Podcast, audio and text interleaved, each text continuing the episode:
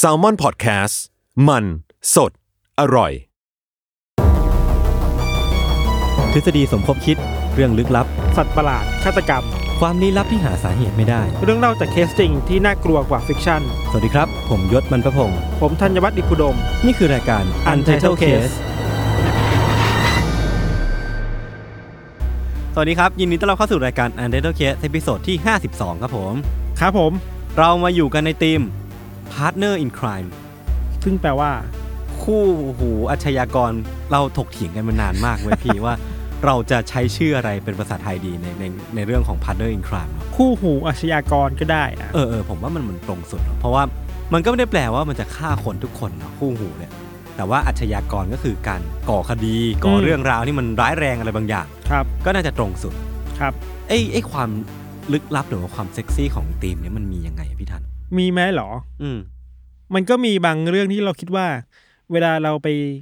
มีเคมีตรงกับใครอะเออเออเออแล้วเราจะเหมือนกับคนคนนั้นและเข้ากันได้ดีอะอ่าฮะซึ่งไอ้เรื่องแบบเนี้ยบางทีมันก็เข้าแกลบกับเรื่องเหตุอาชญากรรม อาชญากรต่างๆ ได้ด้วยเหมือนกันนะเออเออเออบางบางคนร้ายอาจจะมีเคมีที่เข้ากันดีเกินไปจนแบบอ่าฮะเฮียมึงกลายเป็นคนร้ายที่สุดยอดได้ยังไงวะเออมันะไรมันเงี้ยกลายเป็นว่าเข้ากันดี แต่ไปทำเรื่องไม่ดีเนาะเออครับ วันนี้ผมเล่าก่อนครับผมครับคือเรื่องของผมเนี่ยมันเริ่มต้นขึ้นเมื่อประมาณช่วงปี 1950อื มมันเริ่มต้นขึ้นเมื่อโฮเซ่เมเนนเดสครับเป็นชายคนหนึ่งเป็นผู้ชายชาวคิวบาเขาเนี่ยได้อพยพย้ายเข้ามาอยู่ที่สหรัฐอเมริกา หลังจากที่มันเกิดการปฏิวัติคิวบาพี่ทันอืมก็จริงๆผมก็ไม่รู้รายละเอียดเรื่องนี้มากเนาะแต่ว่ามันเกิดการปฏิวัติขึ้น แล้วก็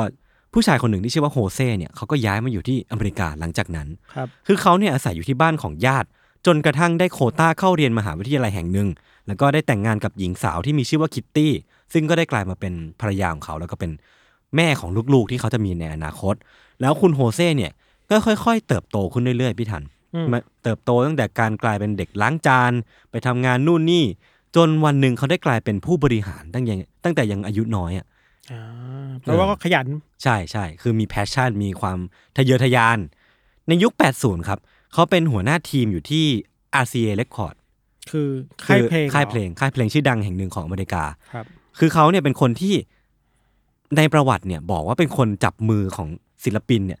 เซ็นสัญญาเลย ซึ่งศิลปินคนนั้นก็คือ Duran Duran หรือว่าอ่าดังเออนะเออเวลาเราพูดถึง Duran Duran ก็จะนึกถึง reference คือ Sing Street ใช่คือยุคยุคนั้นแหละ ใช่ใช่ใช่เออเออใช่เออหลังจากนั้นนะครับเขาก็ต้องไปทำธุรกิจเกี่ยวกับภาพยนตร์ จึงต้องย้ายบ้านไปอยู่ที่ Beverly Hills Los Angeles ซึ่งพี่ทันก็เคยพูดถึงคดีหนึ่งที่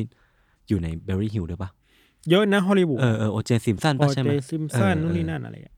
คือบ้านที่เขาไปอาศัยอยู่กับครอบครัวพี่ทันอืมเป็นบ้านหลังเดียวกับที่ไมเคิลแจ็กสันกับเอลตันจอห์นเคยอาศัยอยู่อะ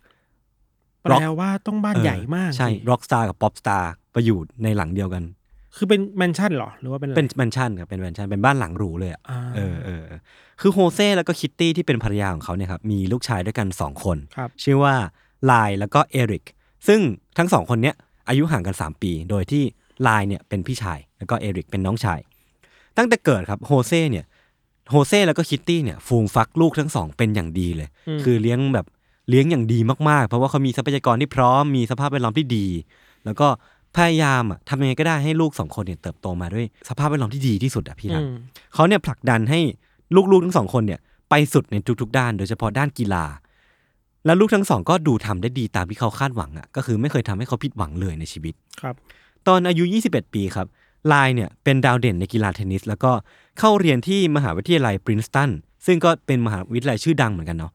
แล้วก็มีเส้นทางธุรกิจที่พ่อกรุยทางไว้ให้ก็คืออมมี career ที่ชัดเจนว่าอืมไม่ตกอับแน่นอน ส่วนเอริกเนี่ยดูจะเก่งเทนนิสกว่าพี่ชายเสียอีกอะ่ะคืออมเมื่อกี้ผมบอกว่าไลล์เก่งเทนนิสใช่ปะอืมแต่เอริกเนี่ยเวลาแข่งกันอะเอริกเก่งกว่าพี่ชายเยอะมากเลยเว้ยพี่ เพราะว่าเอริกเนี่ยสามารถไต่เต้าจนติดอันดับทีมชาติได้ตั้งแต่วัย 18 ปีอะอ่าก็คือมีอนาคตแหละ ดูเป็นดาวรุ่งพุ่งแรงในวงการเทนนิสของสหรัฐเหมือนกัน ครอบครัวมีเนนเดสเนี่ยดูเหมือนจะเป็นครอบครัวที่ดีครับ สมบูรณ์แบบแล้วก็ดูปกติสุข ดูใช้ชีวิตอย่างมีความสุขทุกๆวัน จนกระทั่งวันที่ 20 สิงหาคมปี 1989ไลน์แล้วก็เอริกเนี่ยได้ออกไปดูหนังเรื่องแบทแมนด้วยกัน 2 คนอืมแต่ว่าพอไปถึงโรงแล้วอะปรากฏว่าเอริกลืมบัตรประชาชนอืมคือผม ไม่ชัวร์ว่าทำไมถึงต้องพกบัตรประชาชนไปแต่ว่าเหมือนอืมเป็นกฎหมายของที่นู่น ที่ว่าต้องอายุเท่าไหร่ถึงจะเข้าโรงหนังได้หรือว่าแบทแมนมันมีความรุนแรงอะไรบางอย่างหเอรืออเปล่ามีเรตติ้งหรือเปล่านะเออเออเออเขาเลยต้องกลับไปเอาบัตรประชาชนที่บ้านเว้ยครับแต่ว่าเมื่อเปิดประตูบ้านเข้าไปครับ พวกเขาก็พบเข้ากับคราบเลือดจำนวนมากอะอืมเปรอะอยู่ที่พื้นในห้องนั่งเล่นอะคือแบบเฮ้ย เกิดอะไรขึ้นอะอืมทำไมอยู่ดีในบ้านเรา ในห้องนั่งเล่นเรามันถึงมีคราบเลือดเปรอะอยู่ที่พื้นได้วะทีวีมันก็ยังเปิดอยู่พี่ในห้องนั่งเล่น บนโต๊ะข้างๆทีวีเนี่ย ก็มีถ้วยใส่เบอร์รี่ แล้วก็ครีมจิ้มอะคือเหมือนมีคนอยู่ตรงนั้นอะพี่ แล้วพอมองมาดูที่โซฟาหน้าทีวีนั่นเองครับเออที่เขาพบเจอกับร่างไร้วิญญาณของโฮเซ่แล้วก็คิตตี้อะพ่อแม่ก็คือพ่อและแม่ของเขา อืมพวกเขาเนี่ยก็ทำการโทรแจ้งนายวันๆแล้วก็ไลน์เนี่ยบอกกับเจ้าหน้าที่ด้วยน้ำเสียงที่ตกใจว่า มีใครบางคนฆ่าพ่อแม่ของพวกผมครับ อืมแล้วก็จากนั้นตำรวจก็มาที่บ้านแล้วก็การสืบสวนก็เริ่มต้นขึ้น อืมสภาพศพของโฮเซ่แล้วก็คิตตี้เนี่ย เรียกได้ว่าค่อนข้างเละเทะจนแทบจำไม่ได้เลยพี่ทัน แปลว่าเป็นการฆ่าที่รุนแรงใช่โหดร้ายทารุณมากๆเหมือนกันอ่าคือตำรวจเนี่ยบอกว่าพวกเขาเนี่ยถูกกระสุนปืนลูกซองยิงรวมกันกว่า 15 นัดอะ ลูกซองนี่มันทำลายล้างสูงมากเลยนะใช่ถ้าใกล้ๆอะเออ15นัดอะพี่ทันทั้งสองคนรวมกันอะเราไม่กล้านึกสภาพศพแล้วมันจะแบบใช่ใช่เละแค่ไหนเอออะจากการรายงานของตำรวจเนี่ยบอกว่าเออโฮเซ่เนี่ยที่เป็นพ่อเนี่ยเออถูกไป 8 นัดมั้งถ้าจะไม่ผิดอือฮะส่วนคิตตี้ก็แบ่งไป 7 นัด ก็คือ 8 นัดอะพี่ทันลูกซอง 8 นัดอะมันท่าทางมันมันน่าจะทำให้ร่างกายของเรา เละเทะจนจำไม่ได้อย่างที่ขาดตำรวจไปบด้อวยกซ้ำอะใช่ใช่ใช่ มันเป็นกระสุนจากปืนลูกซองสองกระบอกอะพี่ทัน แล้วก็ลักษณะแผลเนี่ยมันเป็นการยิงอัดในระยะใกล้อย่างโหดเหี้ยม อืมก็คือเอาปืนไปจ่อแล้วก็ปุ่มสิบวันหลังจากการเกิดเหตุครับสำนักข่าว LA Times ได้บอกว่าเจ้าหน้าที่เนี่ยสันนิษฐานว่าเหตุฆาตกรรมเนี้ยน่าจะเป็นม็อบฮิตหรือว่ามีผู้ร่วมก่อเหตุหลายคนจนกลายเป็นม็อบฮิตก็คือม็อบก็คือแบบมีผู้ที่สมรู้ร่วมคิดหรือว่าผู้ก่อเหตุหลายคน จากบันทึกของเจ้าหน้าที่ครับ ยังบอกไว้อีกว่า คนร้ายเนี่ยได้เอาปากกระบอกปืนยัดเข้าไปในปากของโฮเซ่อะเชื่อแล้วก็ลั่นไกให้กระสุนทะลุจากท้ายทอยอะซึ่งหลักฐานต่างๆอะมันบ่งชี้ว่า จังหวะที่คนร้ายเนี่ยเอาปืนยัดเข้าไปในท้ายทอยแล้วลั่นไกเนี่ยอ่าเป็นจังหวะที่โฮเซ่เสียชีวิตไปแล้วด้วยซ้ำอะจากบาดแผลอื่นๆอะโหเราคิดว่าถ้างั้นคนฆ่าเนี่ยต้องแค้นแค้นเออมากประมาณหนึ่งมันไม่ใช่ใช่การฆ่าแบบใช่ปล้นฆ่าเอาเงินใช่น่ะเอออย่างที่พี่ธันบอกเลยครับ มันไม่มีร่องรอยการบุกรุก ไม่มีการอืมสะเดาะกรอน ไม่มีการบุกรุกเข้ามาในหน้าต่างหรือว่าประตูอ่าไม่มีของมีค่าที่ถูกขโมยไปอืมเจ้าหน้าที่เนี่ยจึงเชื่อว่าคนร้ายเนี่ยน่าจะต้องการทิ้งข้อความบางอย่างกับศพของทั้งคู่เนี่ย หรือว่าเป็นการกระทำด้วยความแค้นหรือว่าต้องการที่จะสื่อสารอะไรบางอย่างจากศพของทั้งคู่ มาถึงตำรวจ มาถึงสังคมอืมหรือว่าอะไรก็ตาม อืมอืมแล้วก็ทั้งคู่เอ้ยแล้วก็ตำรวจเนะครับก็มุ่งเป้าสืบสวนไปยัง คู่ค้าธุรกิจภาพยนตร์ของโฮเซ่ที่เขากำลังทำอยู่ณตอนนี้อ่าจะขัดผลประโยชน์กันเออแล้วก็โฮเซ่เนี่ยมีความขัดแย้งระหว่างโฮเซ่เอง กับเจ้าพ่อธุรกิจหนังโป๊ในอเมริกันเออเหมือนเขาไม่ลงรอยกันอะไรบางอย่างอะ แล้วก็มันมีหลักฐานบางอย่างที่มันบ่งชี้ว่ามันมีปมอย่างนี้อยู่ตำรวจก็เลยมุ่งเป้าไปที่สิ่งนั้นเต็มที่เลยอ่าอืมระหว่างที่เจ้าหน้าที่กำลังสืบสวนความจริงครับพี่ทัน ลูกชายทั้งสองคนของโฮเซ่เองอะก็ต้องใช้ชีวิตของพวกพวกตนต่อไปอะ ก็ โชคยังดีที่ทั้งสองคนเกิดมาในครอบครัวที่มีฐานะ ร่ำรวยแล้วก็มีเงินทองทรัพย์สินเหลือเฟือ จนไม่ต้องดิ้นรนอะไรอืมทั้งคู่ในวัย 21 ปีแล้วก็ 18 ปีเนี่ย ก็สามารถใช้ชีวิตต่อไปได้อย่างที่ไม่ได้เดือดร้อนอะไรอืมแต่ทิ้งไว้ก็มีเพียงแค่ปมในจิตใจที่ว่าพ่อแม่ของสองคนเขาเสียชีวิตอะเนาะแล้วเออแล้วลูกคนหนึ่งกลับมาเห็นสภาพศพ ลูกทั้งคู่เลยทั้งคือคู่พากันใช่ไหมวนรถกลับมาเลยพี่ทันอ่าแต่ว่าการเสียชีวิตของโฮเซ่เนี่ยครับทำให้ทั้งคู่เนี่ย ได้เงินประกันมามากถึง 14 ล้านดอลลาร์อ่าถ้าเทียบเป็นไงครับถ้าถ้าเทียบเป็นเงินไทยก็คือ ประมาณ 400 500 ล้าน เยอะบทมาก เยอะมากสี่วันหลังจากการเกิดเหตุครับหนึ่งวันก่อนหน้างานศพของพ่อและแม่ของเอริกและก็ไลน์เนี่ย ไลน์เนี่ยได้ทำการซื้อนาฬิกาโรเล็กสามเรือน เป็นเงินประมาณ 15,000 เหรียญ แล้วก็ซื้อตั๋วบินไปดูเทนนิสที่ US Open อ่าจากนั้นไลล์แล้วก็เอริกเนี่ย ก็พากันย้ายออกจากบ้านที่เบเวอรี่ฮิลส์แล้วก็หมุนเวียนไปพักตามโรงแรมสุดหรู จนกระทั่งตกลงซื้อคอนโดที่มารีนาเดลเรซึ่งเป็นห้องขนาดใหญ่สามารถอืมชวนเพื่อนมาปาร์ตี้ได้อย่างง่ายดายเอริกเนี่ยก็มีประวัติว่าซื้อ Rolex ตามพี่เหมือนกัน พร้อมกับซื้อเสื้อผ้าแบรนด์เนมอีกเยอะแยะมากมาย รวมถึงผลานเงินไปกับการพนันหลายพันดอลลาร์ตามที่เขาบันทึกไว้เนาะแต่ว่าจังหวะนั้นนะครับเอริกเนี่ย ก็ล้มเลิกความคิดที่จะเข้า UCLA แหละเพราะว่าตอนนั้นเขาอยู่ในช่วงคาบเกี่ยวระหว่างมัธยม 6 กับเกรดเกรด12อะกับมหาวิทยาลัย แล้วก็มี plan ว่าจะเข้า UCLA แต่ปรากฏว่าพอพ่อแม่เขาเสียชีวิตได้เงินมาจำนวนหนึ่งเขาก็คิดว่า เอ้ย ไม่น่าจำเป็นต้องเข้า UCLA แล้วครับแล้วก็ใช้เงินจำนวนประมาณ 60,000 ดอลลาร์ จ้างโค้ชเทนนิสชั้นเยี่ยมอะด้วยความมุ่งมั่นที่จะกลายเป็นโปรอืม แล้วก็เขาก็ทุ่มเทกับการฝึกมากกว่า 10 ชั่วโมงต่อวัน แล้วก็บินไปแถวตะวันออกกลางเพื่อเข้าแข่งขัน ดูจริงจังกับเส้นทางการเป็นนักเทนนิสอันนี้คือมากม์ไลน์ชีวิตต่อมาของทั้งคู่เนาะครับในขณะนั้นครับไลล์ก็กลับไปที่ปรินสตันแต่ว่าไม่ได้กลับไปเรียนนะอืมเขากลับไปทำธุรกิจแล้วก็ทำการช้อปปิ้งจำนวนมาก 40,000 ดอลลาร์สำหรับเสื้อผ้าครับ60,000 ดอลลาร์สำหรับรถพอร์ชคันใหม่อืมแล้วก็เงินลงทุนก่อน550,000 ดอลลาร์ ที่เขาใช้ซื้อร้านอาหารนักศึกษาร้านหนึ่ง แล้วก็หวังที่จะทำให้มันกลายเป็นแฟรนไชส์แฟรนไชส์หนึ่งแล้วเขาก็ยังให้สัมภาษณ์กับสื่อว่า ธุรกิจเชนร้านอาหารที่เสิร์ฟอาหารดีๆ แล้วก็บริการที่น่ารักเนี่ยอืมเป็นความหวังของเขาแล้วก็ของแม่เขาด้วยอ่าที่เขาพุกทั้งสองคนเคยคุยกัน แล้วก็เขาเนี่ยอยากที่จะสืบสารความฝันของคุณแม่ เป็นความฝันที่ส่งต่อกันมา ใช่ใช่ใช่ธุรกิจร้านอาหารนะครับมันเป็นจุดเริ่มต้นของเครือธุรกิจที่ไลน์เนี่ยใช้ชื่อว่า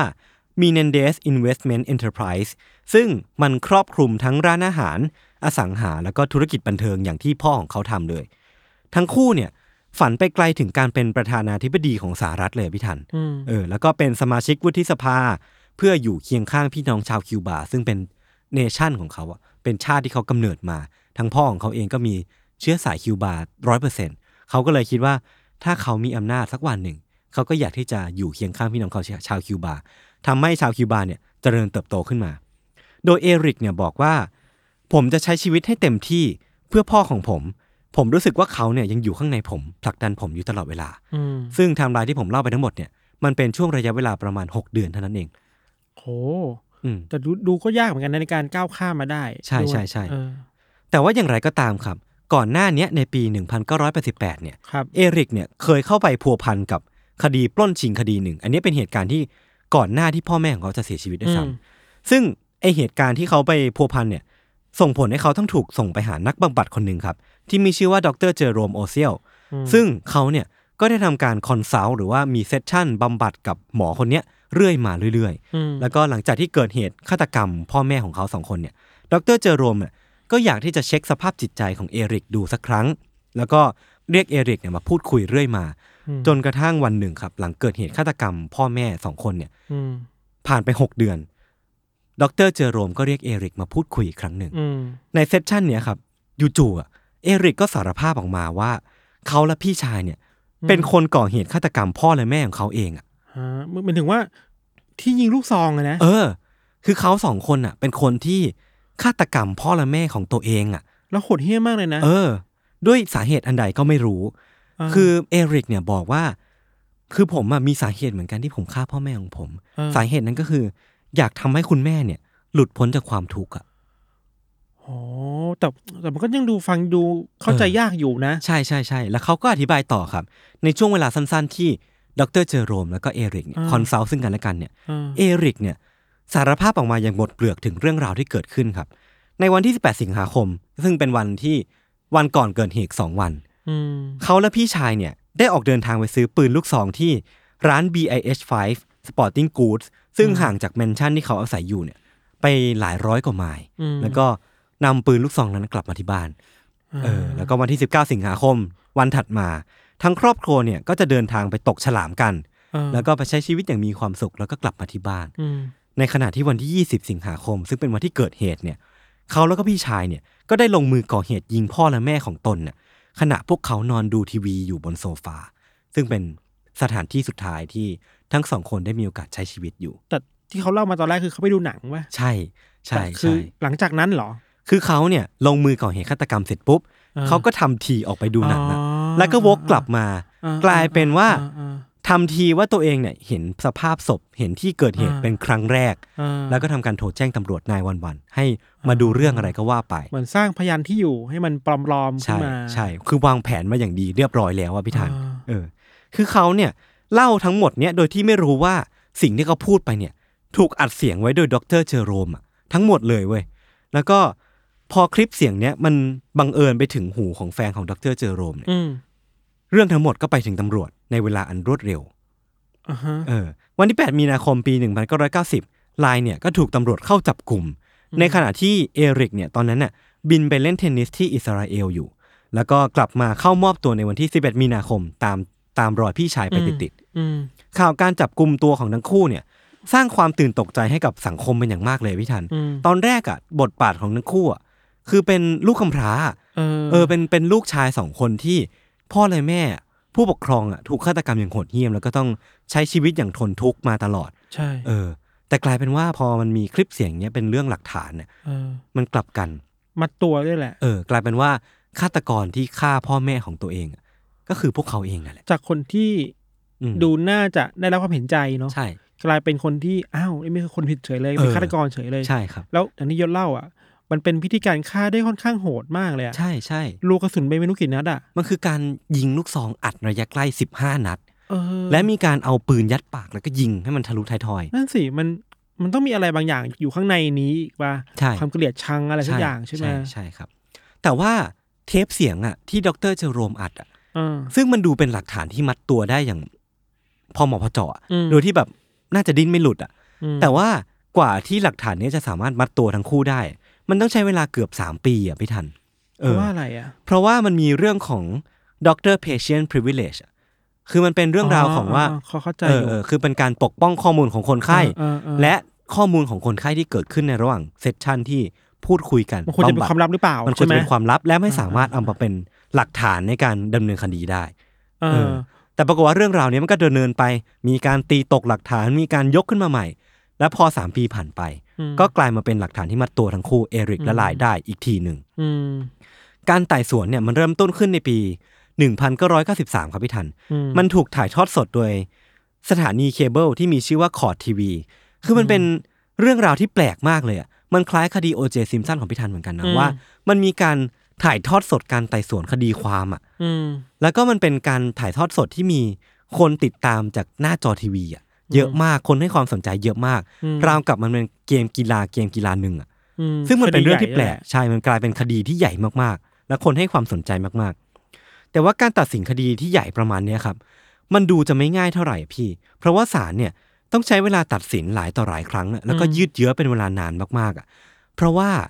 ทนายของฝั่งไลน์แล้วก็เอริกเนี่ยที่มีชื่อว่าเลสลี่แอบรมสันเนี่ยครับเขายกประเด็นประเด็นหนึ่งขึ้นมาครับ เขาบอกว่าเอริกและไลน์เนี่ย ถูกโฮเซ่เนี่ย ซึ่งเป็นเพโดไฟล์อะเป็นพ่อใช่ไหมเป็นพ่ออ่าที่เป็นเพโดไฟล์อะคือเป็นรักมีอาการรักเด็กอะรักเด็กใครเขาด็ยกประเด็นนี้ขึ้นมาเว้ยจู่ๆก็พูดขึ้นมาว่าโฮเซ่เนี่ย เป็นโรคเพโดไฟล์และเขาเนี่ยล่วงละเมิดทางเพศทั้งคู่เนี่ยโอ้ตั้งแต่เด็กจนโตอะจนตั้งแต่แบบยังแต่สามสี่ขวบจนกลายมาเป็นวัยรุ่นแล้วอะอ่าอ่าก็ยังคงล่วงละเมิดทางเพศเอริกและลายอยู่เสมอครับพี่อ่าแล้วก็ยังบอกว่าเอริกและลายเนี่ย กลัวโฮเซ่มากกลัวพ่อของตัวเองมากอะจนเป็นเหตุให้ต้องซื้อปืน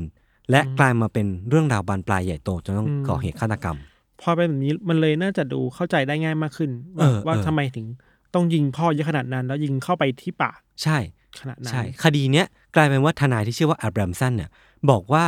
การกระทำของทั้งคู่อะเป็นเพียงเหตุป้องกันตัวเท่านั้นเองอะอืมเออ แต่ว่าหลังจากนั้นนะครับสองพี่น้องอะ ก็ยืนยันเรื่องราวที่เกิดขึ้นเนี้ยว่าพ่อของเขาเป็นเพโดไฟล์พ่อของเขาล่วงละเมิดทางเพศอะมด้วยการเล่าถึงอดีตที่ผ่านมา พร้อมกับเสียงที่สั่นเครืออน้ำตาที่มันค่อยๆ พรั่งพรูออกมาอืมอืมอืมกลายเป็นว่าเขาก็พยายามซื้อใจคณะลูกขุนอืมกำลังซื้อใจคนที่ดูถ่ายทอดสดผ่านทางทีวี แล้วก็พยายามที่จะทำให้ทุกคนเนี่ย เชื่อว่ามันมีเรื่องราวอย่างนี้เกิดขึ้นจริงอืมๆทั้งนั้นที่มันก็ ไม่เคยมีใครออกมายืนยันได้เนาะว่ามันมีเรื่องราวนี้เกิดขึ้นจริงอืมๆคนที่พอจะยืนยันได้ก็คือโคเซ่แล้วก็คิตตี้อืมซึ่งเสียชีวิตไปแล้วทั้งคู่ แต่ในฐานะในการสู้คดีเขาต้องชักจูงใจใช่ลูกใช่ขุนใช่ใช่ต้องพูดในทางสิ่งที่เขาอยากจะพูดที่สุดเลยเนาะเออเออเออแล้วก็การกล่าวหาเนี่ยครับมันยังลามไปถึงคิตตี้ผู้เป็นแม่ด้วยพี่ทันอ่าคือทนายอับรัมสันเนี่ย บอกว่าแม่เนี่ยที่ชื่อว่าคิตตี้เนี่ย เป็นแอลกอฮอลิกครับ ติดยาติดยาติดเหล้าชีวิตพังอ่าเอาตัวเองไม่อยู่ ดูแลสามีไม่ได้ดูแลลูกทั้งคู่ไม่ได้ แล้วก็เป็นอ่าแม่ที่ไร้ประโยชน์อะอ่าแล้วก็ซึ่งเป็นการกล่าวหาที่แบบผู้ถูกกล่าวหาอืมไม่มีสิทธิ์แก้ตัวเลยทั้งโฮเซ่และก็คิตตี้เพอะราะอะเขาเสียชีวิตไปแล้วเพราะเขาเสียชีวิตไปแล้วใช่เออด้วยเหตุเหล่านี้ครับ คดีมันก็เลยยืดเยื้อเกือบถึงเจ็ดปีอะด้วยว่ามันก็ตีตกไปเนาะประเด็นนี้มันก็ถูกยกขึ้นมาว่า เอ้ย เป็น pedophile อืมเป็นโรคจิตเป็นนู่นนี่อืมแล้วก็ตีตกไปแล้วก็ตีตกตียกกลับมาใหม่ มันก็เลยกลายเป็นว่าคดีที่ยืดเยื้อมากๆถึง 7 ปีครับ แต่สุดท้ายในวันที่ 17 เมษายนปี 1996ไลน์แล้วก็เอริกเนี่ยก็ได้ถูกตัดสินจำคุกตลอดชีวิตโดยไม่มีการลดโทษอืมเพราะว่าเหมือนศาลอะไม่เชื่อว่าเรื่องราวทั้งหมดอะมันเป็นเรื่องจริง คือคือศาลเชื่อว่าฆ่าจริงใช่ แต่ไม่เชื่อว่าพ่อของเขาเนี่ยเป็นเปโดไฟล์ๆอ๋อคือเออการยกเรื่องนี้มาสู้เนี่ยถูกถูกศาลตีตถูกกไปตีตกไปใช่ครับอ่าฮะก่อนหน้าที่ เอริกและไลน์เนี่ยจะเข้ารับการตัดสินเป็นครั้งสุดท้ายครับ แล้วก็อืมผลลัพธ์เนี่ยมันดูเป็นที่ประจักษ์แล้วแหละว่าทั้งคู่เนี่ยน่าจะผิดจริง แล้วก็ต้องถูกรับโทษในอนาคต เอริกเนี่ยก็ได้นั่งให้สัมภาษณ์กับนักข่าวคนหนึ่งก่อนครับ นักข่าวคนนั้นน่ะเรียกเขาแล้วก็พี่ชายว่าเป็นเด็ก spoil คนหนึ่งแล้วก็เอริกเนี่ยตอบกลับนักข่าวคนเนี้ยว่าพวกเขาเนี่ยก็เป็นเพียงเด็กธรรมดาธรรมดาคนหนึ่งเท่านั้นเองอะอืมแต่ว่านักข่าวคนนั้นอะรู้สึกว่ามันน่าขยะแขยงอะคือเขาบอกกลับมาว่าเฮ้ยแต่คุณเป็นเด็กธรรมดาธรรมดาที่ ฆ่าพ่อแม่ของตัวเองนะอืมมันไม่ใช่เรื่องธรรมดาหรือเปล่ามเออ เอริกก็สวนกลับไปว่า เออ ผมรู้ว่าผมเป็นคนอย่างนั้นจริง ๆอะอ่านั่นแปลว่าเขายอมรับยอมรับแล้วว่า เขาฆ่าเขาฆ่าจริง ๆ เออ แล้วก็เป็นสาเหตุที่ไม่น่าจะเป็นเรื่องราวที่เขายกขึ้นมาสักเท่าไหร่ แต่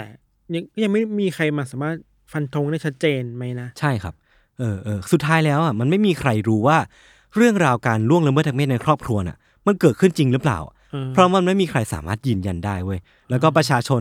แต่ว่าประชาชนแล้วก็สื่อเนี่ยค่อนข้างที่จะเอ็นเอียงไปว่ามันไม่จริงอะอืมเพราะว่ามันดูไม่มีหลักฐานสนับสนุนนะมันเป็นการยกขึ้นมาอืมยกประเด็นขึ้นมาอย่างลอยๆ แล้วก็พยายามได้ใช้อิโมชัน a ลอืมใช้อารมณ์ใช้ความน่าสงสารในการ ดึงให้คนเชื่อมากกว่าอืมแล้วก็มันมีอีกอีกดีเทลหนึ่งครับ เพราะว่าทั้งคู่เนี่ยสองพี่น้องเอริกแล้วก็ไลน์เนี่ย เวลาที่เขาสามารถใช้ประเด็นเนี้ยในการตีตกกลับไปหรือว่าชนะใจของคณะลูกขุนได้อืมทั้งคู่เนี่ยจะหันกลับไปตบมือกันแท็กมือกันอ่าราวกับว่าเอาชนะได้แล้วอะเออเกมราวกับว่าเกมหนึ่งใช่ราวกับว่าเออ ในเกมเนี้ยเราชนะอ่าแล้วในเกมหน้าค่อยว่ากันใหม่อ่ามันก็เลยกลายเป็นว่า เอ้ยทั้งคู่อะดูไม่ได้รู้สึกรู้สา หรือว่าไม่ได้รู้สึกว่าอินกับเรื่องราวพวกนี้สักเท่าไหร่อะพี่ทันอืมอืมก็เลยกลายเป็นว่าไม่ค่อยมีคนเชื่อพวกเขาเว้ยอืมส่วน สาเหตุที่แท้จริงที่ทั้งคู่เนี่ยลงมือฆ่าพ่อและแม่ของตัวเองเนี่ย พี่ทันพอจะเดาได้ไหมมันเป็นเรื่องอะไรอะยากนะ เออ คือการฆ่าพ่อแม่ตัวเองเนี่ย มันไม่ใช่มันจริงๆการฆ่าคนก็ไม่ใช่เรื่องง่ายอะเออแต่เนี่ยมันยิ่งไม่ง่ายเข้าไปใหญ่อะคือพ่อแม่ที่เลี้ยงดูเรามา เราเราเรากลับคิดว่าลูกๆที่จะฆ่าพ่อแม่ตัวเองอะต้องถูก abuse มาประมาณหนึ่งแล้วก็เออคือในภาวะเออที่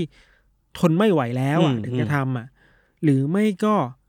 คือจริงๆเราคิดในใจเรื่องผลประโยชน์เว้ยอืมอืมเรื่องเงินอืมแต่เราคิดว่าไม่แน่ใจว่ามันจะหนักแน่นพอไหมที่จะไปอืมฆ่าอืมฆ่าฆ่าพ่อแม่ตัวเองได้อะเออยากเหมือนกันนะที่จะวิเคราะห์อะใช่คือคือสาเหตุที่มันค่อนข้าง obvious อะมันคือเรื่องของมรดกมหาศาลที่เขาจะได้ทั้งคู่อะเออซึ่งอันเนี้ยมันก็เป็นประเด็นที่แบบไม่ว่าผมจะไปอ่านซอสไหนอะเขาก็จะยกประเด็นเนี้ยมาพูดว่าอืมทั้งสองคนน่ะฆ่าไปเพราะว่าอยากที่จะได้มรดกของพ่อและแม่อืมอืมเพื่อที่จะได้ไปใช้ชีวิตของตัวเอง แต่ว่ามันก็ยังมีประเด็นประเด็นหนึ่งเรื่องของเรื่องราวในภายในครอบครัวเองนั่อะนพี่สิทันนั่เอนอสิคือมันก็มีบางหลักฐานนะที่บอกว่าโฮเซ่เนี่ย น่าจะเคี่ยวเข็ญจนเกินเหตุอะ กับทั้งคู่ทั้งเอริกและไลล์อะอืมคือเขาอะ ไม่ยอมปล่อยให้ทั้งคู่ล้มเหลวเลยอะ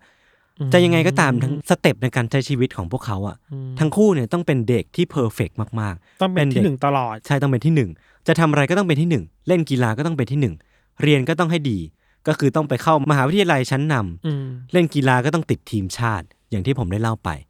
มันเลยกลายเป็นว่าภาวะเหล่านี้มันกดดันทั้งคู่อะอืมจนรู้สึกว่าพวกเขาไม่ไหวแล้วอะอืมจนไปถึงจุดที่เขาต้องเบรกดาวน์แล้วก็ลงมือฆ่าพ่อแม่ของตัวเองเพื่อที่จะอืมมีอิสระในการใช้ชีวิตอีกครั้งหนึ่งเราก็เชื่อเหมือนกันว่ามันต้องมีอะไรบางอย่างเกิดขึ้นในครอบครัวนี้เออะอเออเออไม่งั้นเด็กสองคน ถึงจะออกมาทำอย่างนี้ได้มันต้องมีอะไรบางอย่างอะอืมอืมอืมแล้วฆ่าอย่างรุนแรงอะ อืม มันคงไม่ใช่แค่เรื่องเงินอย่างเดียวมั้ง ใช่ใช่ใช่ไหมมันต้องมีเออความแค้นอะไรบางอย่าง มีความถูกกดทับถูก abuse อะไรมาด้วยอะเออ ถึงจนถึงจุดที่ไม่ไหวแล้วเออเออเต้องทำแล้วใช่ แต่อันนี้ก็ต้องบอกไปก่อนว่ามันก็ไม่ไม่ได้มีหลักฐานยืนยันเนาะอืมมันก็ไม่ได้มีฟุตเทจกล้องวงจรปิดว่ามันเกิดอืมอะไรขึ้นในครอบครัวนั้นบ้าง แต่แค่ว่ามันเป็นคำบอกเล่าจากคนรอบข้างอะอืมว่าโฮเซ่เนี่ย ค่อนข้างที่จะเขี่ยวเข็นขู่เข็น ลูกๆของตัวเองจนเกินพอดี แล้วก็มันก็มีรายงานบางอย่างที่บอกว่าเอริกและไลน์เนี่ย รู้สึกว่าตัวเองไม่เคยดีพอในสายตาของคุณพ่อเลยอืมเออ มันก็เป็นเรื่เรื่อองงใหญ่เหมือนกันเนอะที่น่าสงสารมากๆเหมือนกันเนอะเนาะแต่ว่าก็ไม่ใช่เรื่องที่ให้อภัยได้ เพราะว่าปลายทางของเรื่องเนี้ยก็คือการฆาตกรรม เออมันมันพูดง่ายๆไม่ได้อะอืมอืมว่าอืมมันขาวหรือดำมันมันเทาๆอะ ใช่ใช่ใช่ไหมใช่ใช่อีก detail หนึ่งที่น่าสนใจครับ คือ ตอนที่ศาลไต่สวนคดีเนี้ย ได้มีการ mention ถึงมินิทีวีซีรีส์ชื่อดังที่ออนแอร์ในช่อง NBC อืมมินิทีวีซีรีส์เนี้ยมีชื่อว่า The Billionaire Boys Club อืมพี่ดันเคยได้ยินไหมเออไม่เคยได้ยินเลย เออคือผมก็ไม่เคยได้ยินเรื่องนี้เหมือนกัน แต่ว่าอ่าไปอ่าน synopsis มันมา คือในศาลเนี่ยบอกว่ามินิทีวีซีรีส์เนี้ยมันเป็นหนึ่งในแรงบันดาลใจ ที่ทำให้ทั้งสองคนเนี่ยตัดสินใจก่อเหตุฆาตกรรมอืมโดยซีรีส์เรื่องเนี้ยมันเป็นเรื่องราวเกี่ยวกับสมาคมนักลงทุน แล้วก็การฆาตกรรมที่มีการนำเสนอเรื่องปิตุคาตหรือว่า การฆ่าพ่อแม่ตัวเองอะอืมในเรื่องด้วยอะแล้วก็มีข้อสันนิษฐานว่า พฤติกรรมการซื้อรถจี๊ปแล้วก็ซื้อนาฬิกาโรเล็กซ์ของเอริกแล้วก็ไลน์เนี่ย มันเป็นพฤติกรรมที่เรียนแบบมาจากหนึ่งในตัวละครของฆาตกรในหนังอะอืมเออ แล้วก็ที่บังเอิญที่สุดครับโฮเซ่อะผู้เป็นพ่อเนี่ย ที่ตอนนั้นนะผมบอกว่าเขาทำธุรกิจภาพยนตร์อะอืมเขาเป็นเจ้าของลิขสิทธิ์หนังเรื่องนี้เว้ย อ่าแปลว่าเด็กสองคนนั้นก็อาจจะเคยได้ดู ใช่จากการที่พ่อของเขาเนี่ยเป็นซีอของบริษัทที่ถือครองลิขสิทธิ์หนังเรื่องนี้ แล้วก็กลายเป็นปม แล้วก็กลายเป็นสาเหตุหลัก หรือเปล่าที่ทำให้ทั้งคู่ลงมือทำลงมือก่อเหตุที่ว่าไปเนี่ย อาจจะเป็นหนึ่งในปัจจัยเออนิดหน่อยเออเออเออตอนที่ถูกคุมขังนะครับ ทั้งคู่เนี่ยถูกจับให้อยู่กันคนละคุกเนาะตามข้อกำหนดของกฎหมายว่าอืมถ้าทั้งคู่เป็นพี่น้องก็เป็นเป็นคนที่ลงมือก่อเหตุด้วยกันเนี่ยจะไม่ให้อยู่ในคุกเดียวกัน แล้วก็ ถูกแยกย้ายกันไปเป็นเวลากว่า 20 ปีอืมแต่ว่าล่าสุดครับเมื่อวันที่ 4 เมษายน 2018 ที่ผ่านมานี้เองอะพี่ หลังจากถูกจำคุกกันไปคนละ 22 ปีอะทั้งคู่อะก็ได้กลับมาพบกันอีกครั้งอะในคุกเดียวกัน ทั้งคู่เนี่ยพอเจอหน้ากันเป็นครั้งแรกในรอบ 22 ปี ทั้งคู่ก็สวมกอดกันโผกอดกันด้วยความคิดถึงแล้วก็น้ำตาที่ไหลพราก ซึ่งก็ไม่รู้จะสงสารดีอืมหรือว่าจะเข้าอกเข้าใจดีอืม คือก็เข้าใจแหละว่าไม่ได้เจอกันนาน แต่ว่ามันก็ไม่ได้แปลว่าเราจะให้อภัยเขาเรื่องที่เกิดขึ้นทั้งหมดอะเนาะอืมเออ เรื่องราวของ m i l l i o n Days Brother เนี่ย มันก็กลายเป็นเรื่องราวที่ไปเป็นอินสปิเรชันไปเป็นต้นตอของหนังซีรีส์แล้วก็หนังสืออีกมากมาย ซึ่งทุกคนสามารถไป search ตามดูกันได้นะครับ ชื่ออะไรต้อง search ว่าอะไรอะ ก็คือไปเสิร์ช m i l l i o n Days Brother นั่นแหละอ่าเออ แล้วก็ไป search ว่าเป็น movie เป็นทีวีซีรีส์อะไรบ้าง ก็ไปตามดูกันได้ มีมีเยอะๆเยอะจริงครับๆครับ น่าสนใจดีเออเออเออ น่ากลัวเนาะอืมแล้วก็ มันพูดยากว่ะ อืม ที่เราบอกมันเทาๆมากเลยอะเราเรากลับเข้าใจว่ามันต้องมีอะไรบางอย่างเกิดขึ้นในครอบครัวนี้เว้ยเออเออเออที่ทำให้เด็กสองคนต้องใช้ความรุนแรงกับพ่อแม่ตัวเองอะขนาดนี้อะขนาดนี้อะเออ คือเราไม่สามารถแยกชิ้นส่วนมองได้แค่ว่าเหตุฆาตกรรมนี้ แค่เหตุการณ์นั้นเหตุการณ์เดียวอะอืม มันมีที่มาอะไรหรือเปล่าใช่ปะอืมแล้วถ้าเราจะตัดสินอะไร เราคิดว่าตัดสินไม่ได้อะอืมอืมมันเทาเกินไปอะเออ เราคิดว่าเด็กทั้งสองคนนั้นที่เป็นคนฆ่า ถ้าเป็นคนฆ่าจริงอืมๆตามที่ศาลบอกอะอืมก็มีด้านที่เขาเป็นทางวิกทิมอืมเป็นเหยื่อเออแล้วก็เป็นด้านที่เป็นฆาตกรอะใช่ถูกปะใช่ในหนึ่งคนมันมันมีหลายหลายบทบาทหลายมิติอะเออมิติหนึ่งอาจจะเป็นเหยื่อที่ถูก abuse มาก็ได้ มิติหนึ่งคือความโกรธแค้นที่ต้องทำอย่างนั้นน่ะ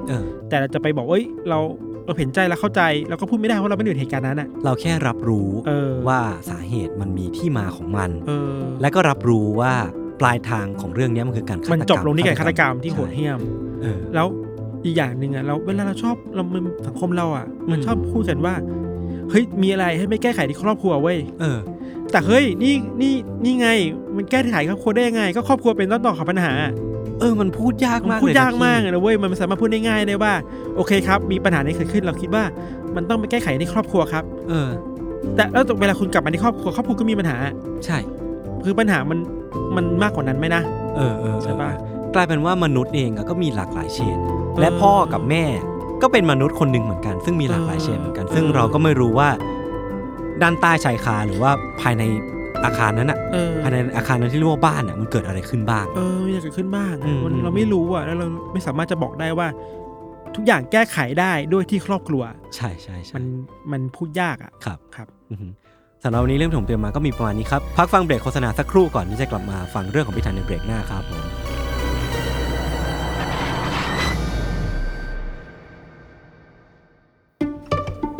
สวัสดีครับคุณผู้ฟังพ วกเรา Salmon Podcast อยากชวนคุณไปฟังรายการใหม่ในซีซั่น2 ของพวกเรานะครับ รายการ Random As Fact เป็นพอดแคสต์ fun fact ที่จะมาเล่า trivia ขนาดสั้นพอดีคำความยาว 1-2 นาที ที่เต็มไปด้วยเรื่องน่ารู้ที่ไม่รู้จะรู้ไปทำไม แต่รู้ไปก็สนุกดีครับ publish ตอนใหม่ทุกวัน หรือว่าคุณจะเก็บไปฟังรวดเดียว 5-10 ตอนเมื่อไหร่ที่คุณสะดวกก็ได้นะครับ สามารถติดตามรายการ Random As Fact เพียง search ว่า Random As Fact ในทุกช่องทางที่คุณฟังพอดแคสต์ครับ ขอบคุณครับ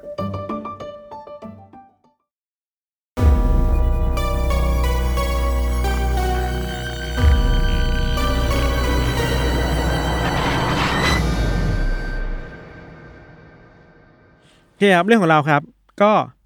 เรื่องของเราเนี่ยเกิดขึ้นในญี่ปุ่นครับ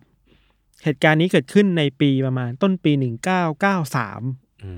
มแล้วมันเริ่มต้นจากการหายตัวไปแบบแปลกๆลึกลับของผู้ชายคนหนึ่งอืมอืมเล่าอย่างนี้ดีกว่า คือว่าผู้ชายคนเนี้ยเราเล่าก่อนเลยว่าเขาชื่อคุณอากิโอะคาวาซากิอ่าเป็นชายวัยสามสิบเจ็ดปีอืมเป็นคนทำงานออฟฟิศทั่วไปนี่แหละครับอืม คือมีวันหนึ่งอะเขาก็ทำงานกลับบ้านทั่วไปป่ะเหมือนมนุษย์ทำงานทั่วไปอะอืมแต่มีวันหนึ่งเขาทำงานแล้วเขาไม่กลับบ้านว่ะอ้าวทำไมหายตัวไปแบบไร้ร่องรอยเพราะอะไรไม่รู้อะาฮาแล้วก่อนหน้านั้นน่ะก่อนที่เขาหายตัวไปอะคุณคาวาสกิเนี่ย พยายามจะเอาเงินในบัญชีอะอืมออกมาทั้งหมดเลยอะอืมคือเอาออกมาแล้วแหละเออเอาอะไรที่มันอยู่ในบัญชีอะอืมทุกอย่างที่มีมูลค่าอ่าฮะกดออกมาหมดเลยเว้ยเออเออ รวมถึงพวกเงินที่ต้องส่งประกันอะเออก็ยกเลิกเออไม่ส่งแล้วอ่าฮะขายรถตัวเองอะโอ้โห ถึงขั้นขายรถเลยนึ่งคันโอ้โห คือเหมือนกับว่ากำลังรวบรวมเงินเอาไปทำอะไรบางอย่างอะเออบางคนคิดว่าเอ้ยเนี่ยเอ้ยคุณคาวาสกิเนี่ยต้องการจะแบบย้ายบ้านหรือเปล่าอ่าฮะหนีไปไหนหรือเปล่าอืมอันนี้ใช่ป่ะเพราะว่าดูดูจากพฤติกรรมเขาแล้วมันดูน่าจะเป็นอย่างนั้นอะเออมันดูตั้งใจที่จะทำอะไรบางอย่างตั้งใจจะไปทำอะไรบางอย่างเว้ยใช่ คือจริง ๆ แล้วอะเขาไม่ได้หนีจากบ้านเขาไม่ได้ย้ายบ้านเว้ยอือหือเขารวบรวมเงินทั้งหมดที่มีอะเออเพื่อไปซื้อหมาหมาคู่หนึ่งอะ เป็น dog lover เหรออุ้ยเขารักหมาเว้ยดีอะเออคือ ที่เขาเอาเงินไปทั้งหมดไปอะเขาต้องการไปซื้อหมาคู่หนึ่งที่เป็นพันธุ์ Rhodesian Ridgeback อะไม่รู้จัก มันจะเป็นสีน้ำตาลน้ำตาลหน่อยอะไรเงี้ยครับ แล้วที่สำคัญคือว่าไอหมาคู่เนี่ยมันเป็นพันธุ์ที่ค่อนข้างจะโตแล้วอืมอืมแล้วก็ที่สำคัญคือ มันถูกเลี้ยงมาจากฟาร์มเพาะพันธุ์อืมเพาะพันธุ์หมา อืมคือเป็นเพาะพันธุ์ที่ คือเข้าใจว่าคุณคาวาสกิอะต้องการเอาสองตัวเนี่ยอ่าฮะซื้อมาเพื่อเพาะพันธุ์ฟาร์มของตัวเองอะอ๋อเพื่อลงทุนน่ะเข้าใจว่าลงทุนกับหมาเออเพื่อเออเพื่อสร้างฟาร์มตัวเองแล้วก็เอาเงินไปขายต่อเรื่อยๆอะเออน่าสนใจ แต่ว่าไอการซื้อขายหมาในครั้งนี้อะครับเขาไปติดต่อกับที่เป็นฟาร์มเพาะพันธุ์หมาที่เราบอกไปอือหือไอ้เจ้าของฟาร์มเนี่ยบอกว่าเขาพร้อมจะขายหมาสองตัวนี้ให้คุณคาวาสกิเนี่ยอืม แต่ต้องขายโดยเงินสิบเอ็ดล้านเยนอะโอ้สิบเอ็ดล้านนี่คือถ้าเทียบเป็นเงินไทยคือประมาณสามล้านสองอะโหเยอะมาก แพงมากเราเข้าใจว่าคือถึงกดมาขนาดนั้นสามล้านกว่าโอ้ที่มันแพงเพราะว่าเจ้าของฟาร์มบอกว่าหมาคู่เนี่ยนะมันแข็งแรงมากๆเว้ยอือหือแล้วถ้าคุณคาวาสกิซื้อไปเพาะพันธุ์ตัวเองอะอ่าฮะเขาจะได้รับเงินตอบแทนจากไอการเพาะพันธุ์ลูกๆอะเกินคุ้ม เกินคุ้มมันคุ้มอยู่แล้วเอาไปเถอะอะไรเงี้ยเออเออเออคุณคาวาสกิก็เชื่อเว้ยอ่าฮะก็สุดท้ายแล้วก็เอาเงินก้อนเนี่ย ไปซื้อเอาไปให้เจ้าของฟาร์มอืมแต่ว่าพอเลี้ยงเองจริง ๆ แล้วอะอืมมันไม่สามารถให้ลูกได้อะ อ้าวสองตัวเนี่ยเออซื้อมาสิบเอ็ดล้านอะเออคือไม่รู้ด้วยปัญหาอะไรเว้ยอืมเขาเลยเอามาเอาหมาไปให้ผู้เชี่ยวชาญคนอื่นน่ะอ่าฮะช่วยดูหน่อยว่าหมาเป็นอะไรอืมเขาก็บอกว่าไอ้ไอ้หมาสองตัวเนี่ยมันแก่เกินไปแล้วที่จะมีลูกได้อะอ้าว เดี๋ยแต่ว่าโดนหลอกมาเออโดนต้มนี่หว่า โดนโดนช่อโกงมา โดนเออโดนหลอกเออขายหมามาสิบเอ็ดล้านที่หายไปเขาคงแคร์มากโอ้อะยยแล้วศกดมาทั้งหมดบัญชีขายขายรถอะโอ้ยแล้วเงินที่ทุ่มไปสิบเอ็ดล้านคือ เราคิดว่ามันหายไปเลยนะใช่หายแบบเขาเรียกว่านะตำน้ำพริกละลายแม่น้ำเหรอ เออคือหายไปแบบใช้อะไรไม่ได้เลยอะ โยนทรายลงทะเล มีมีอันนึงที่บอกบอกได้ว่า หมาตัวหนึ่งอะวิ่งหนีจากบ้านไปด้วยซ้ำอะอ้าว คือซวยแล้วซวยอีกอะเออคงแค้นมากครับ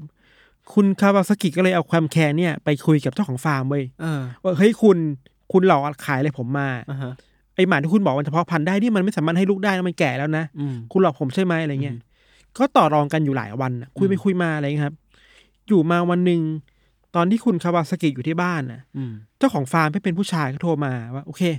ผมยอมแล้ว เออ ผมยอมจ่ายค่าเสียหายแล้ว แต่อืมว่ามาคุยกันที่บ้านหน่อยอืมมาคุยกันที่ร้านหน่อย มาตกลงกันเคลียร์กันอะไรเงี้ย หลังจากนั้นที่เขาคุยกันน่ะ ผ่านไปห้าวันน่ะอือหือคุณคาวาซากิก็หายตัวไปเลยเว้ย อ้าว เดี๋ยว คราวนี้หายไปจริงๆ หายไปเลยเหรอะหายไป คือที่หายไปเพราะหายไปหายเพราะเรื่องเนี้ยโอ้โหคือรวบรวมเงินมาเออเออเพื่อซื้อหมาเออแล้วโดนหลอกอ๋อไปคุยกับเจ้าของ เจ้าของบอกโอเคมาเคลียร์กันหลังจากนั้นคือหายไปเลยอะเชี่ยมันต้องมีอะไรบางอย่างเกิดขึ้นกับไอ้ เจ้าของฟาร์มนี่แล้วแหละเออเออใช่น่าปะสนใจน่าสนใจ คือ เจ้าของฟาร์มคนนี้ครับเขาเป็นผู้ชายชื่อว่าเกนซากิเนะเกนซากิเนะคุณซากิเนะเนี่ย ในช่วงเวลานั้นน่ะ เป็นเจ้าของฟาร์มหมาแล้วก็ขึ้นชื่อว่าเป็นเบอร์ต้นๆในวงการเพาะพันธุ์หมาในญี่ปุ่นน่ะอืมอืมมคือดังอะอืมทุกคนจะรู้จักอะไรเงี้ยครับ นอกจากที่เขาจะเพาะพันธุ์หมาแล้วเขายังทำธุรกิจที่เป็นแบบ เคยค้าขายสัตว์แปลกๆอะ อ๋อสัตว์หายาก exotic animal อะเออเออเออที่คนชอบเลี้ยงกิ้งก่าเลี้ยง lizard หรืองูว่าเอออะไรเงี้ยมังกรโคโมโดแมลงป่องอะไรเงี้ยเออเอออะไรเงี้ยคือเขาขายอะไรพวกนี้ด้วยเว้ยอืมฮึคุณซากิเนะเนี่ยก็มีภรรยาชื่อว่าฮิโรโกะคาซาม่าครับฮิโรโกะคาซาม่าเนี่ยเป็นอาชีพคือ เคยเปิดร้านขายของสัตว์เลี้ยงมาก่อนหน้านี้แล้วแหละอืมอืมแล้วก็อยู่ในวงการค้าขายสัตว์มาอืมแล้วมีซากิเนะเป็นไอดอลอะอืมพอซากิเนะมาจีบเอ้ยไอดอลที่ฉันชอบมันจีบอะไรก็เออก็รักการคบกันแล้วก็ เปิดร้านที่เป็นพ่อพันธุ์หมาด้วยกันนะครับอืมตามฟังก์ชันของร้านเนี่ยคือว่าคุณคาซาม่าที่เป็นผู้หญิงเนี่ยก็จะดูแลเรื่องหน้าร้านต่างอืมอืมๆการบริหารจัดการนู่นนี่นั่นไป ส่วนซากิเนะเนี่ยก็ดูแลเรื่องสัตว์ไปอืมทั้งคู่เนี่ยก็ดูแลธุรกิจกันมาเรื่อยๆครับจนมาถึงวันที่เขาได้รับติดต่อมาจากคุณคาวาสกิอะที่หายตัวไปอะอืมว่าเอ้ย อยากได้หมาช่วยมาติดต่อช่วยมาจัดการให้หน่อยสิเออเออทั้งสองคนก็โอเค และคอมเมนต์ไปว่าโอเค หมาสองตัวนี้นะเพาะพันธุ์ได้อะไรเงี้ย สุดท้ายแล้วคือว่าก็ตั้งใจหลอกจริงๆแหละเออคือก็เอาหมาที่แก่แล้วไปให้อะอ่าฮะสุดท้ายแล้วมันก็เชื่อมโยงมันจากเหตุการณ์แรกที่เราบอกอะโอเค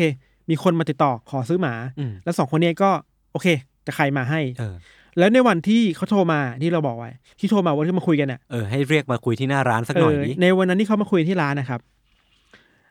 ทั้งสองสามีภรรยาเนี่ยก็ให้คุณคาวาสกิเนี่ยเข้ามาที่ในร้านอ่าฮะมันจะมีห้องส่วนตัวในการคุยอะไรเงี้ย เป็นห้องรับรองแขกเนี่ยเออ แล้วธรรมเนียมญี่ปุ่นหรือธรรมเนียมบ้านเรา เวลามีแขกมา ก็ต้องอะขนมน้ำนชงมน้ำเนยชาชงน้ำชาชงชงน้ำมาให้ชงนมอะไรมาให้อะไรเงี้ยาฮะในระหว่างที่ทั้งสองฝ่ายกำลังแบบตกลงเคลียร์กันคุยกันเนี่ย ก็เหมือนเนี่ยคุณคาซาม่าที่เป็นภรรยาเอาน้ำมาให้มากินนู่นนี่นั่นมาเช็ดเหงื่อนะอะไรเงี้ย แต่ว่าพอคุยกันไปสักพักหนึ่งอะ คุณคาวาสกิรู้สึกว่าตัวเองมันแปลกๆกับร่างกายตัวเองเว้ยอ่าฮะอ่าฮะข้างในมันร้อนๆอะอารมณ์แบบนั้นนะแล้วก็สุดท้ายแล้วคือว่าภาพตรงเหตุการณ์นั้นคือว่าอยู่ดีๆคุณคาวาสกิก็แบบพยายามจับคอตัวเองอะเออแบบไม่รู้เกิดอะไรขึ้นกับคอตัวเองอะสุดท้ายก็ค่อยๆ แบบเจ็บขึ้นเจ็บขึ้นเรื่อยๆเออแล้วก็นอนตายตรงนั้นเลยอะเออที่เป็นอย่างนั้นเพราะว่าคาซาม่าที่เป็นผู้หญิงอะอ่าฮะเอายาพิษผสมในน้ำมาให้กินอะเออคือผสมเข้าใจว่าเป็นแคปซูลยาพิษอะอ่าฮะแล้วก็ เปิดแคปซูลออกแล้วก็เทลงไปในน้ำให้กินอะโอ้โหเป็นน้ำชามั้งนะเออ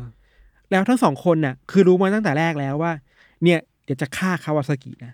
มันถึงขั้นต้องฆ่าแกล้งกันเลยเหรอวะเราคิดว่ามันคงเป็นการต่อรองที่ยอมไม่ได้อะเออเงินสิบเอ็ดล้านอะอ่าฮะลองลองคิดภาพดิสองคนสองคน รู้อยู่แล้วว่าเดี๋ยวไอ้เนี่ยต้องตายอะเออคือค่อยๆคุยอะเออตาล่อมตาล่อมไปเรื่อยๆอะรอรอสัญญาณมาว่าจะเจ็บเมื่อไหร่ จะล้มลงไปนอนเมื่อไหร่จะตายเมื่อไหร่อะอืม สุดท้ายแล้วทั้งสองคนก็คือแบบ ยืนดูด้วยความแบบเราคิดว่าเลือดเย็นประมาณนึงอะน่าจะเลือดเย็นแหละ มากๆอะคือขนาดที่แบบว่า เอ้ย วางยาพิษ แต่ว่าระหว่างที่กำลังพูดคุย ระหว่างที่กำลังรอยาฤทธิ์ออกฤทธิ์อะเออเขาพูดคุยเป็นเรื่องปกติเลยอะเออเราคิดว่าใจเย็นมากเลือดเออเลือดเย็นมาก แล้วก็ค่อยๆดูว่าจะตายเมื่อไหร่ ค่อนข้างเหี้ยมอยู่ เออ หลังจากที่คาวาซากิตายไปแล้วครับ อืมทั้งสองคนก็คิดว่า โอเคทำไงดีวะกับศพเนี้ยอ่าฮะ เขาก็เลยเอาศพเนี่ยไปเก็บไว้ที่บ้านคุณซากิเนะไว้ก่อนอะไรเงี้ยมอันนี้คือเหตุการณ์หนึ่ง หลังจากนั้นเนี่ยเขาคิดได้ว่า เฮ้ยคาวาซากิอะไม่ได้เดินมานะอืมขับรถมา อืมดังนั้นน่ะ ถ้ารถยังอยู่ที่หน้าร้านอยู่อะอ่าฮะมันจะเป็นที่สงสัยได้อะอ่าคนที่เป็นภรรยาเลยบอกโอเคซากิเนะเอารถเนี่ยไปขับที่อื่นหน่อยอืมซากิเนะก็เลยเอารถเนี่ยไปขับไปจอดไว้ที่โตเกียวอะอืมโอ้โหไกลจากเออที่เกิดเหตุมันน่าจะเป็นประมาณแบบ ชานเมืองออกจากโตเกียวประมาณหนึ่งอะห้าสิบหกสิบโลเงี้ยเหรอเราคิดว่าอยู่คนละจังหวัดด้วยซ้ำอะโอ้โหเออแล้วก็ซากิเนะเอาขับรถเนี่ยเอารถไปขับ แล้วไปจอดไปที่ตรงลานจอดรถของสถานีรถไฟโตเกียวอะอืมอืมพี่ทันคือพี่ทันผมสงสัยนิดหนึ่งคือ คุณวาสกิเนี่ยเขาไม่ได้ขายรถไปแล้วเหรอ มีสองคันมั้งอ๋อโอเค คือขายไปคันหนึ่งอะไรอ่าเงี้ยฮะอ่าฮะแล้วรถเนี่ยก็ถูกจอดไปที่นั่นด้วยที่ที่ตรงใกล้ๆกับสถานีโตเกียวเออนานมาก เออ แล้วทุกคนก็ไม่รู้ว่าคุณคาวาซากิหายตัวไปไหนอะเออ มันก็เป็นอย่างเนี้ยมาประมาณเดือนหนึ่งอะอืมกว่าตำรวจจะรู้ว่าคาวาซากิหายตัวไป เพราะว่าไอ้รถที่มันไปจอดอะอืมมันจอดนานเกินไปเว้ยอ๋อจนไม่มีใครรู้ว่าเจ้าของคืออะไรเออตำรวจต้องมาดูหน่อยตำรวจเอ้ยรถนี้คือนี่ของใครอะไรเงี้ยเออเออแล้วก็ตรวจสอบต่อเอ้ยชื่อคาวาซากินี่อืมแล้วคนนี้หายตัวไปนานแล้วนะอืมเพิ่งก็เลยถึงจะรู้ตัวว่าโอ้โหมีคนหายตัวไปอะเป็นเดือนอะ เออ ในระหว่างเนี้ยก็มีคนที่ว่ากันว่าเหตุผลที่ทั้งสองคนคู่สามีภรรยาเนี่ยก็ได้ทำอะไรแบบเนี้ยอืมคือเขามี backup ที่ดีอะอืมเป็นยากุซ่าในท้องถิ่นเว้ยอืมคือการทำธุรกิจที่มันค้าขายสัตว์อะอ่าฮะแล้วยิ่งสัตว์แปลกๆ บางชนิดอะก็ต้องใช้เส้นทางกฎหมายนิดนึงบ้างเออเออมันมันดำดำมืดมืดๆหน่อยหน่อยๆเออเออเพราะฉะนั้นการมียากุซ่า backup หน่อยจะช่วยเคลียร์อะไรบางอย่างให้ได้อะเออเพราะฉะนั้นคู่เนี่ยก็สนิทกับยากุซ่าประมาณหนึ่งอืมก็เลยมีแบ็กอัพมีการช่วยปกป้องอะไรบางอย่างอยู่ประมาณให้ทางอย่สะดวก เออ ไอหนึ่งในนั้นที่เป็นแก๊งยากุซ่าที่เขาสนิทกับคู่เนี่ยครับ ชื่อว่ายาสุโนบุเอนโดยาคนเนี้ยสูบเป็นยากุซ่าวัยห้าสิบเอ็ดปี โอ้คือคนเนี้ยค่อยๆ เป็นคนที่คอยปัดกวาดเช็ดถูข้างหลังให้อะเออเนกป่ะเออเออแต่ว่าก็ต้องแลกเปลี่ยนกันด้วยค่าคุ้มครองอะไรบางอย่างอะอ่าฮะแล้วเข้าใจว่ายากุซ่าคนเนี้ยคุณเอนโดคนเนี้ยก็เป็นคนที่ดูแลเรื่องค่าเช่าอืมที่ดินที่ร้านนี้มันตั้งอยู่อะอืมเราอาจจะเข้าใจได้ว่ามันคงเป็นเรื่องค่าคุ้มครองอะไรบางอย่างเออที่มาเรียกเก็บอะเออเอออะไรเงี้ย คือที่ผ่านมาเอนโดก็รู้เรื่องตลอดเลยเว้ยอืมเพราะว่าสองคนนี้เล่าให้ฟังอืมประมาณว่า เอ้ยเพิ่งไปฆ่าคนมาอืมช่วยจัดการนั่นหน่อยสิเนกว่าอืมถ้ามันมีเรื่องแดงขึ้นมาช่วยเคลียร์อะไรบางอย่างให้หน่อยนะเออเราคิดว่ามันเป็นคอนเนคชันที่คนมีกับยากุซ่าในญี่ปุ่นอืมเป็นแบบเนี้ยอืมอย่างไรก็ตามครับ มันมีวันหนึ่งเว้ยที่เอนโดกับคู่สามีภรรยาคู่เนี่ยทะเลาะกัน ไม่ใช่ว่าทะเลาะพิพาทกันเรื่องที่ดินนั่นแหละอืมเรื่องค่าคุ้มครองเรื่องผลประโยชน์ในบ้านในร้านอะไรเงี้ย คือทะเลาะกันประมาณหนักประมาณหนึงอะคือทั้งคู่ก็ไม่ยอมเว้ยแล้วเขาใจะว่าสถานะทางการเงินก็ไม่ค่อยดีเท่าไหร่อะอืมแล้วทะเลาะกันแบบเนี้ยเรื่องค่าเช่าที่ดินทะเลาะไปทะเลาะกันมา สุดท้ายแล้วยศว่าเกิดอะไรขึ้นว่าฆ่ากันเองเหรอเขาเรียกเอนโดอะเออมาที่ร้านเว้ยเออมาห้องเดิมอะอ่าฮะมามานั่งเหมือนเดิมอะเออแล้วก็กินน้ำก่อนนะ อีกแล้วเหรอมุกเดิมเหรอมุกเดิมเป๊ะเลยเว้ยโอ้โหคือแล้วภรรยาก็เป็นคนจัดการน้ำมาให้อะสามีก็รับหน้าที่ในการพูดคุยแบบตะล่อมตะล่อมไปเรื่อยๆอะเดี๋ยวนะแล้วเอนโดอะผู้ที่รู้เรื่องราวเรามาตั้งหลอดนั่นสิเราอะคิดว่าเอนโดอะรู้ว่ามีคนตายเออแต่ไม่รู้ว่าตายยังไงอ๋อก็เลยชะล่าใจ เออเลยชะล่าใจว่าเฮ้ยคนไม่ฆ่ากูหรอกกูเป็นเออยากุซ่านะเออเออพอเป็นอย่างเนี้ยสุดท้ายคือเอนโดก็ถูกลอบวางยาพิษเหมือนเออคนที่แล้วเลยอะเสียชีวิต เสียชีวิตอืม นอกจากเอนโดอะอีกหนึ่งคนที่ตายในเหตุการณ์เดียวกันอะคือคนขับรถของเอนโดเว้ยอืมก็มาเหมือนกันอะอืมคือมาด้วยกันมาพร้อมกันอะอืมกินน้ำพร้อมกันอะ ก็ตายไปพร้อมตายไปพร้อมกันอะเออ คือเราคิดว่าอย่างนี้มันค่อนข้างจะน่ากลัวเนาะอืมพอมีสามศพแล้วอะอืมเรื่องราวเราคิดว่าเรื่องมันใหญ่ขึ้นเว้ยเออแต่ว่า connection ที่คู่นี้มีอะมันมันก็ยังไม่หมดอะอืมเขามีคนที่เป็นเพื่อนสนิทชื่อว่านากะยุกิยามาซากิครับ ยามาซากิเนี่ยเป็นเพื่อนสนิทกัน แล้วก็เป็นคนที่คอยให้คำปรึกษาตลอดอะอืมจัดการเรื่องนี้ยังไงดีนะครับ หลังจากที่มีศพสามศพอยู่ที่บ้านแล้วอะพวกเขาก็คิดว่าโอเค อันดับแรกต้องย้ายศพก่อนอืมก็เลยขับรถเอาศพทั้งสามศพเนี่ย ไปไว้ที่บ้านของยามาซากิไว้อืมแล้วสิ่งที่นำต่อไปคือเขาเอาศพทั้งสามศพอะไปวางไว้ในห้องน้ำอ่าฮะแล้วคิดว่าสิ่งที่ต้องทำคือชำแหละ อืม ชำแหละยังไงรู้ป่ะอืมเราค่อยๆเลาะเอาเนื้อโอ้โหออกจากกระดูกอะแล้วก็แยกชิ้นส่วนที่เป็นตับไตไส้พุงอวัยวะภายในอะออกมากองหนึ่งอ่าฮะอีกกองหนึ่งคือกระดูกอ่าฮะอีกกองหนึ่งคือเศษเนื้อที่ติดอยู่ในกระดูกอะออกมาเว้ยทำอย่างนี้เพื่อว่าเวลาเผากระดูกอะเออกลิ่นมันจะได้ไม่เหม็น จะได้ไม่มีกลิ่นไหมเนื้อเออเยื่อเนื้อเออไม่ไหมเซลล์อะไรก็ว่าไป เออคือเวลาแยกกำจัดสามอย่างเนี่ยอื มมันจะได้ไม่มีร่องรอย ไม่มีกลิ่น ไม่มีอะไรที่มันแบบตามตัวเขาเจออะอืมแล้วพวกเขาทำยังไงต่อไปรู้ป่ะคือว่าเอากระดูกที่มีอยู่อะอ่าฮะไปใส่ในถังแก๊สอะถังน้ำมันเออะอเออแล้วก็เผา พอเผามันเหลือแค่แค่แค่เศษกระดูกเขาเรียกว่าอัฐอัฐิอัฐิไม่รู้เรียกว่าอะไรก็เอาเอาอัฐิเนี่ยไปโปรยในป่าเว้ยเออเออไปโปรยตามแม่น้ำลำคลองอะอืมเพื่อทำลายหลักฐานเออส่วนพวกชิ้นส่วนที่เหลือก็ไปฝังใต้ดิฝัน งดิน ฝังดินอะไรเงี้ยไป เผื่อว่า ไปฝังดินในป่าแล้วมันมีสัตว์มันมากินแล้วมันจะหายไปมันจะได้แบบอืมย่อยสลายไปตามธรรมชาติอะครับ คือเขาเนียนมากๆประมาณนึงอะคือมันมันน่าทึ่งเหมือนกันนะว่า เขารู้ได้ยังไงว่าเขาต้องทำสิ่งเนี้ย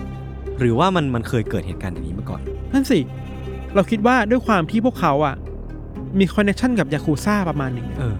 การได้ได้คำแนะนำอะไรบางอย่างมาจากคนอ่าฮะพวกเนี้ยก็มีผลเว้ยเออใช่ใช่ใช่คือคนนี้นี่มันสายที่แบบ hardcore อยู่แล้วอะม ก็โอเคทำอย่างนี้สิอะไรเงี้ยอืม แต่ที่น่ากลัวคือว่าตามคำให้การนะคือเขาบอกว่าคนเนี้ยทำคนเดียวเป็นผู้ชายอะอ๋อเหรอภรรยาแค่ดูข้างหลังอะแต่ตัวภรรยาเนี่ยเป็นคนที่วางยาพิษเออ ส่วนคนที่จัดการศพคือสามี โอ้โหช่วยกันจริง ๆ เลยเออ แล้วมีเพื่อนสนิทคอยดูแลเรื่องสถานที่ให้มีคนออกที่แบบที่เป็นเจ้าของบ้านอะ อ่าฮะ คือเราคิดภาพไม่ออกเลยอะเวลาอืมอืม คนหนึ่งคนที่อยู่ในห้องน้ำมายศอืมค่อยๆเลาะ เนื้อมนุษย์ออกจากกระดูกอะ เออ แล้วก็อะแปะไว้ใส่ในกระมังอันหนึง กระดูกกระมังอันหนึงหัวใจน้ำม้ามตัดไตเส้นผมไว้อันหนึงอะเออ เฮ้ยมันต้องใจแข็งแค่ไหนวะ คือมันมันต้องใจแข็งมากๆ คือ เรานึกภาพว่าเอาอวัยวะเหล่าเนี้ยอืมันเคยมีชีวิตมาก่อน มันเคยอืม มีเลือดไหลเวียน มันเคยขยับได้ เออ แล้ววันหนึ่งที่คุณมันเลื่อยเนื้อเหล่านี้ออกไปจากกระดูก เออ โอ้โห มันไม่เหมือนการเลื่อยเนื้อ หมูเนื้อวัวนะ เออมันคือคนคนน่ะ คือคนมนุษย์ที่เห็นด้วยกันมาก่อนอะเพิ่งคุยกันน่ะ เอออีกไม่กี่วันอีกไม่กี่ชั่วโมงกลายเป็นศพที่คุณต้องมาเลาะเนื้อออกจากกระดูกเขาแล้วอะเออโคตรน่ากลัวเลย น่ากลัวน่ากลัวที่น่าสนใจก็คือว่า หลังจากนั้นหลายต่อหลายเดือนนะครับอืมตำรวจก็ไม่เคยรู้เลยนะว่ามันมีคนตายเกิดขึ้นนะอ้าว ทั้งคุณเอนโด ทั้งคุณคาวาซากิ คือรู้แค่ว่ามีคนหายสาบสูญไปจากสังคมเว้ยแต่คือไม่รู้ว่าคุณคาวาซากิเนี่ยเสียชีวิต เออ ยังไงเออแล้วก็คนขับรถที่ตายด้วยอะยังไม่มีใครรู้เลยเว้ยเออแต่ว่ามันมีจุดเปลี่ยนคือว่า พอทั้งสองคนเนี่ยก็ดำเนินธุรกิจต่อไปตามปกติอะครับอืมแล้วก็ยังคงติดต่อกับพวกแก๊งยาคูซ่าอยู่เหมือนเดิมอะฮะคือมีเป็น backup เนาะอืมแต่ด้วยความที่พวกเขาอะต้องข้องแวะเกี่ยวกับแก๊งยาคูซ่าอยู่บ่อยๆครับ ไอ้เรื่องข้อพิพาทเรื่องผลประโยชน์มันก็มีเข้ามาเรื่อยๆอะอืมจนมาถึงในช่วงประมาณต้นปี1994อะครับ ครับ เข้าใจว่ามันมีคดีฉ้อโกงอะไรบางอย่างเกิดขึ้นในท้องถิ่นนั้นเว้ยอืมอืมตำรวจก็เรียกยามาซากิอะที่เป็นเพื่อนที่เป็นเจ้าของบ้านอะอ่า มามาพูดคุยกัน อ่าฮะ ว่าเอ้ยมันมีคดีช่อโกงเกิดขึ้นนะ คุณเกี่ยวข้องอะไรหรือเปล่า เออคุยคุยมาคือมาเริ่มต้นด้วยแค่คดีช่อโกงอะโยมอ่าแต่คุยไปคุยมาตำรวจเลยลองยับยับถามดูว่าเออ แล้วคุณไม่รู้อะไรไหมเกี่ยวกับคดีสามคดีอะเรื่องคนหายไปสามคนก่อนหน้านี้อ่าอะฮะคือคือถามแบบไม่ได้คาดหวังอะไม่คาดหวังอะไรถปแบบมากเผื่อได้ เออเผื่อได้เพราะว่าโยนหินอาจจะเกี่ยวอะไรบางอย่างถามทางเออโยนหินทำทางอะอ่าฮะพอตำรวจโยนคำถามนี้ไปอะยามาสกิคือทำท่าทีแบบลุกลี้ลุกลนมากๆเลยอะอืมคือเหงื่อแตกทำท่าแบบเลิกลักแล้วอะเออตอบไม่ถูกอะเออด้วยความที่เซนส์ตำรวจเลยเอ้ยอือฮึ มีอะไรปะวะ เออคือคือเวลาตำรวจอะเขาคุยกับใครเขาจะสามารถสังเกตได้นะเอว่าอพฤติกรรมเหล่าเนี้ยการเลิกลักแบบนี้มันมีพิรุษอะ เออ มีพิรุธอะเออ แล้วตำรวจสอบสวนคนมาเยอะเราคิดว่า อืม คงรู้แหละว่าเนี่ยเลิกลักอันเนี้ยไม่ธรรมดาแล้วเออเออเออเอก็อค่อยๆขุดไปขุดไปเรื่อยๆเว้ย ครับ จนสุดท้ายยามาสกิก็พูดว่า เอ้ย ผมไม่เกี่ยวข้องนะ ผมไม่ได้ฆ่านะ เออแต่ผมรู้ใครฆ่า เออก็บัวไปสองคนนั้นอะ อ่าฮะ ก็ชี้เป้าเพื่อนตัวเองสองคนน่ะเป็นคนฆ่า เออถ้าสามคนที่หายตัวไปเว้ย อ่าฮะ ตำรวจก็ค่อยๆ สืบถามไปเรื่อยๆเรื่อยๆเรื่อยๆสุดท้ายก็ไปเรียกสองคนนั้นมา สอบสวนได้จริงอืมๆสุดท้ายก็ยอมรับอืมว่าเนี่ยฆ่าจริงอืมๆแล้วที่น่ากลัวมากคือว่าสองสามีภรรยาคู่เนี่ย ไม่ได้แค่ฆ่าคนสามคนน่ะอ่าเขายอมรับว่าฆ่ามากถึงหกคนด้วยซ้ำโอ้อะโหมันมีอีกเคสหนึ่งที่เป็นผู้หญิงแก่วัยอืมวัยชราแล้วอะเออก็ซื้อหมาหมาแล้วโดนไปหลอกเหมือนกันโดนหลอกเหมือนกัน แล้วก็มาร้องเรียนมา มามาขอเงินคืนเหมือนกันอะแพทเทิร์นเดียวกัน เวลาที่มาขอเงินคืนก็ถูกฆ่าเลยอะโอ้โหหกคนน่ะ เออ เริ่มต้นเพราะหมาอะคือจุดเริ่มต้นคือการซื้อขายหมา แล้วคือ คุณก็ให้ของจริงเข้าไปก็ได้อะเราคิดว่าไม่มีว่ะแค่อยากหลอกว่ะเอออยากเอาเงินว่ะเราคิดว่านะเออเออเออคือเรื่องนี้ครับ มันก็เป็นคดีในชั้นศาลเนาะอืมมาถึงตอนปีหนึ่งเก้าเก้าห้าครับครับ ศาลก็มีคำพิพากษาให้ทั้งสองคนเนี่ย ผิดในฐานะที่ทำศพเสียหาย อืม แต่ยังไม่สามารถบอกได้ว่าฆาตกรรมจริงหรือเปล่าอะเอออำพรางศพอะอ่า ข้อหาเนี้ยอ่าฮะแต่ก็คดีเนี้ยมันก็ผ่านไปเรื่อยๆ จนถึงปี 2001 ก็โอ้ยเจ็ดศาลล่วงเลยมาเจ็ดปีได้เจ็ดอยู่ปีเหมืนกันอะนศาลก็พิพากษาให้ประหารชีวิตทั้งสองคน ประหารชีวิตเลยเหรอเออเพราะว่าคดีมันโหดไปอะอ่ามัมันฆ่าคนด้วยความจงใจแล้วก็หกคนก็เยอะเหมือนกันนะ หกคนแล้วแต่ละไอเขาเรียกว่านะ พฤติกรรมในการฆ่ามันครับน่ากลัวมันวางยาพิษคนอะเออแล้วชำแหละคนอะครับโหมันน่ากลัวมากอะไรเงี้ยอืมหลังจากที่ถูกพิพากษาให้จำคุกแล้วก็ผ่านชีวิตอะครับอืมพอเราเพิ่งเห็นข่าวในปี 2017 นี่เองอะอืมมีข่าวว่าสกินเนที่เป็นสามีอะอืมก็เสียชีวิตในคุก เพราะว่ามีอุบัติเหตุเกิดขึ้นอะอาจจะล้มอะไรอ๋อเงี้ยส่วนคาซาม่าที่เป็นภรรยาก็ยังอยู่ในคุก แล้วก็รอรับโทษประหารอยู่ คือ ต้องรอรับโทษประหารไปถึงตอนไหนไม่แน่ใจเลยว่ะเราหาข้อมูลไม่เจอว่าเท่าไหร่อะเออเออคงคงขังไปจนถึงกำหนดการอะไรอืเงี้อยหือ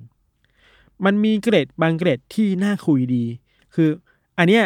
ไม่ได้เป็นทางการเว้ยอืมแต่มันมีการเล่ากันอือฮึในในหมู่คนสนใจในคดีนี้คือคดีนี้มันใหญ่มากในปีช่วงนั้นน่ะอ่าเขาบอกว่าบางทีสามีภรรยาคู่เนี่ย ไม่ได้แค่เผาศพหรือว่าชำแหละศพอะอย่าไม่ได้บอกนะไม่ได้แค่โปรยศพอะเขาเอาเนื้อไปให้หมากินอะว่าแล้ว เออ คือผมมันมีแวบขึ้นมาว่า เอ๊ะแล้วเนื้อที่เขาแล่อะใช่ ทำไมเขาถึงต้องแล่ละเอียดขนาดนั้นด้วย คือแบบผมสงสัยจริง ใช่ใช่ มันมีคนตั้งข้อสังเกตว่า โอเคแหละ คุณเผากระดูกได้จริงอืมอืม ๆคุณคุณเอาเครื่องในไปทำอะไรอย่างนี้ได้จริง อืม ไอแต่ไอเนื้อที่มันล้อมาจากกระดูกอะเพื่ออะไร มันนอกจากนนออกกจากจากทำลายจะยังไงอะเออ คือนอกจากที่จะเผาแล้วไม่มีกลิ่นแล้วอะ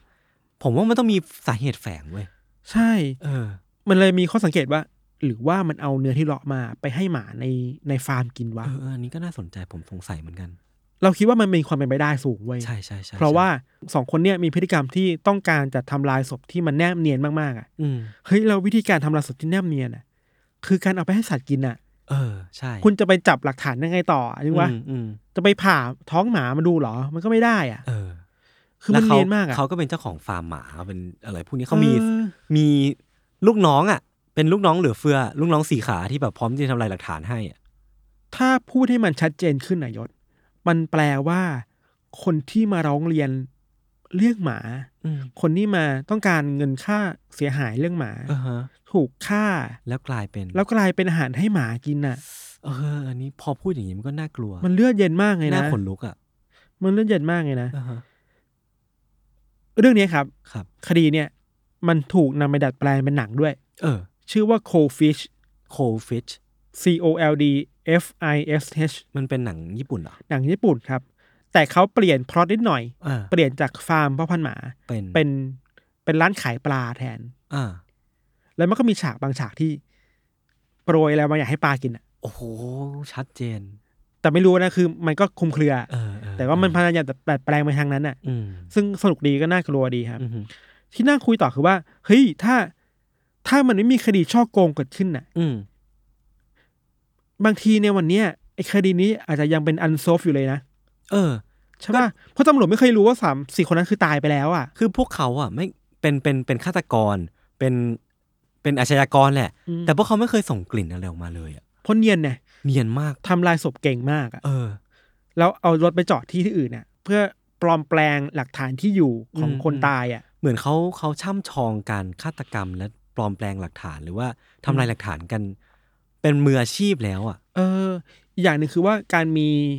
ยากุซ่าแบ็กอัพด้วยอะเออ มันก็ช่วยสกรีนให้ประมาณหนึ่งด้วย เออ แล้วแล้วก็อย่างที่พี่ธันพูดเลยมันมันพอมานั่งคิดแล้วก็น่าขนลุกอะว่าถ้าสมมติว่าตำรวจอะไม่ไปถามเจ้าของบ้านหลังนั้น เออ และไม่สืบสาวเล่าเรื่องมาถึงไอ้ครอบครัวเนี่ย เออ มันจะเกิดอะไรขึ้นมันจะมีคนตายเพิ่มอีกกี่คนอะ ถ้าวันนั้นตำรวจไม่ลองโยนคำถามเล่นเล่นเล่นเล่นๆอะ เออ มันคงไม่รู้ว่ามันถึงผู้หญิงสาวมาถึงตัวสองคนนี้ได้อะใช่สองคนนี้ก็คงจะลอยนวลขายหมาต่อไปอะ เออแล้ขายวไม่หรู้มาเออไม่รู้ว่าใครจะเป็นเหยื่อของสองคนนี้อีกอะ แล้วกลายเป็นอาหารหมาอีกอะ เออโอ้เราคิดดูสิ แล้วสมมุติมีคนซื้อหมาไปอะ อืม หมาที่กินเนื้อคนมา เออ แล้วมันจะกินอาหารปกติได้ไหมวะ ไม่แน่ใจ แล้วถ้าวันหนึ่งแล้วหมาสองตัวนี้มัน สมมุติว่าหมาที่กินเนื้อคนไปอืมแล้วมัน ซื้อไปแล้วมันไม่สามารถมีลูกได้เพราะพันธุ์ได้อะเออแล้วมีคนมาร้องเรียนอีกอะก็จะกลายเป็น pattern loop เดิมอีกปะแน่น่าจะอย่างนั้นอะมันคือ loop ของการหลอกต้องการหมา ต้มตุ๋นหลอกเขหมาต้มตุ๋นกลายเป็นเนื้อหมาเออกลายเป็นเนื้อให้หมากินอะเออเออเออเออผมมันเป็นวงจรที่โคตรน่ากลัวเลยนะน่ากลัวน่ากลัวน่ากลัว แล้วสองคนนี้ก็จะรอโดนต่อไป ถ้ามันไม่มีการโยนคำถามนั้นเกิดขึ้นในโรงพักอะอืมอืมเราคิดว่าอีกอย่างหนึ่งคือเมื่อกี้เราคุยกับยศไปเรื่องหนึงแล้ว คือว่าอืม เวลาพูดถึงเรื่องการฆาตกรรมคนอะครับ บางทีอะเหตุผลในการฆ่าถ้ามันเป็นเรื่องของผลประโยชน์เรื่องเงินน่ะ มันเอากันตายได้ง่ายๆเลยนุ้ยใช่ มันยอมมันไม่ได้นะเราคิดว่านะใช่บางทีไอ้เรื่องนี้มันจับต้องได้มากกว่าเรื่องแบบหึงหวงรักอีกอะอืมโอเคนั่นมันเป็นความแค้นด้านจิตใจใช่ป่ะแต่อันนี่คือไม่มีเงินอะเอออยากได้เงินฉันจะเสียเงินไป ฉันต้องติดคุกอะไม่ยอมอะอืมเพราะฉันต้องฆ่ามันคือกิเลสแหละ เนาะมันคือแบบเออกรีดอะเออกรีดมันคืออะไรบางอย่างที่มันเราลุ่มหลงอะความรักเองก็ตาม เออ เงินทองเออ เงินตราอำนาจเออ ทำให้เราหน้ามือตามัวได้ทั้งหมดเลยแล้วบางทีพอมันจะมาเป็นคู่ที่อยู่ด้วยกัน อืมแทนที่เคจะห้ามกัน เออแทนที่จะห้ามกันเนอะเคมีเข้ากันน่ะ เออเออแทนที่จะห้ามมันมันกลายเป็นการตกยุหลุมยง ตกหลุมหลุมดำเนี่ยเออ ลงไปเรื่อยๆอะอืมอืมบางทีการก่อเหตุหนึ่งคนมันจะขึ้นมาจากหลุมได้มั้ง แต่สองคนอะมันยิ่งยากนะถ้าจับมือกันลงหลุมอะเออเออเออแล้วคดีนี้ก็เลยแบบบานปลายไปเรื่อยๆฆ่าคนทั้งหกคนเนี่ยเยอะมากโหดเหี้ยมอะเออมีการแบ่งหน้าที่กันนะว่าเออผู้หญิงดูแลเรื่องหเรื่น้าองยาพิษยาพิษหน้าเรื่องหน้างานผมชวคุยนะเออหลังงานเดี๋ยวเราจัดการเรื่องศพให้อะไรเงี้ยเออเออโหเป็นคู่หูที่ค่อนข้างจะนอรกมหิตอะนรกแตก เออ น่ากลัวประมาณนึงครับ ครับ สุดท้ายแล้วก็นั่นแหละ เวลาเราพูดถึงคดีฆาตกรรมมันก็ต้อง ระวังตัวไว้หน่อยว่าบางทีเหตุฆาตกรรมที่มันจบลงอะมันมีเหตุผลมาจากอะไรได้บ้างอืมอันนี้คือเหตุผลจากเรื่องผลประโยชน์ล้วนๆเลยล้วนๆเลยอะอืมการไม่ยอมการไม่อยากถูกจับการกลัวว่าจะต้องติดคุกอืมเลยต้องฆ่าคนนี้มา ร้องเรียนมาพูดมาส่งเสียงอะไรเงี้ยอย่างโหดเหี้ยมครับ ประมาณนี้ครับ คือนึกถึงไอ้เนี่ยที่คนเคยมีคนหนึ่งเอามาโพสต์ในกลุ่มอันเทอร์คลับของเราอะพี่อืมที่เป็นเรื่องของ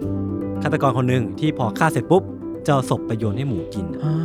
าคือก็มีเออก็มีอะไรประมาณนี้เหมือนกันเออหรือแม้กระทั่ง Under Case ที่เอาศพไปทำเป็นเบอร์เกอร์อะตอนแรกที่ผมเล่าเออเออนั่นสิเนื้อมนุษย์มัน มันน่าพิศวาสยังไงวะเห็นเขาบอกรสชาติเหมือนหมูนะเหนียวเหนียวเออเออไม่ไม่ ๆลองกินดูไหมไม่เอาไม่เอาไม่เอา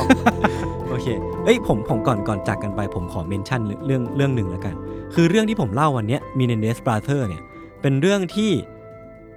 น้องน้องออแล้วกัน เป็นน้องฝึกงานของ u n d e r Case เนี่ยเป็นคนหามาให้ ก็ต้องยกเครดิตให้น้องแล้วก็น้องก็เป็นคนส่งซอสข้อมูล ส่งครับ แหล่งที่มาต่างๆ เพื่อให้ผมทำกันบ้านง่ายขึ้น ก็ขอบคุณน้องน้องออเกือบเมื่อกี้เกือบหลุดชื่อแล้วแล้วก็หวังว่าทุกคนจะชื่นชอบในตอนนี้ แล้วก็ยินดีที่จะให้น้องออเนี่ย ช่วยงานเราต่อไปเนาะเพราะว่าครับน้องเขาเก่งจริง ครับ ๆ ก็อยากที่จะให้น้องเขาได้ประสบการณ์ไปเยอะๆครับผม วันนี้ก็เรื่องที่ผมและพี่ธันเตรียมมาก็มีประมาณนี้ครับ ติดตาม u n d e r Case ต่อได้ใน episode ต่อๆไป ทุกช่องทางของ Smart Podcast เช่นเคย วันนี้พวกผมสองคนก็ลาไปก่อน สวัสดีครับ สวัสดีครับ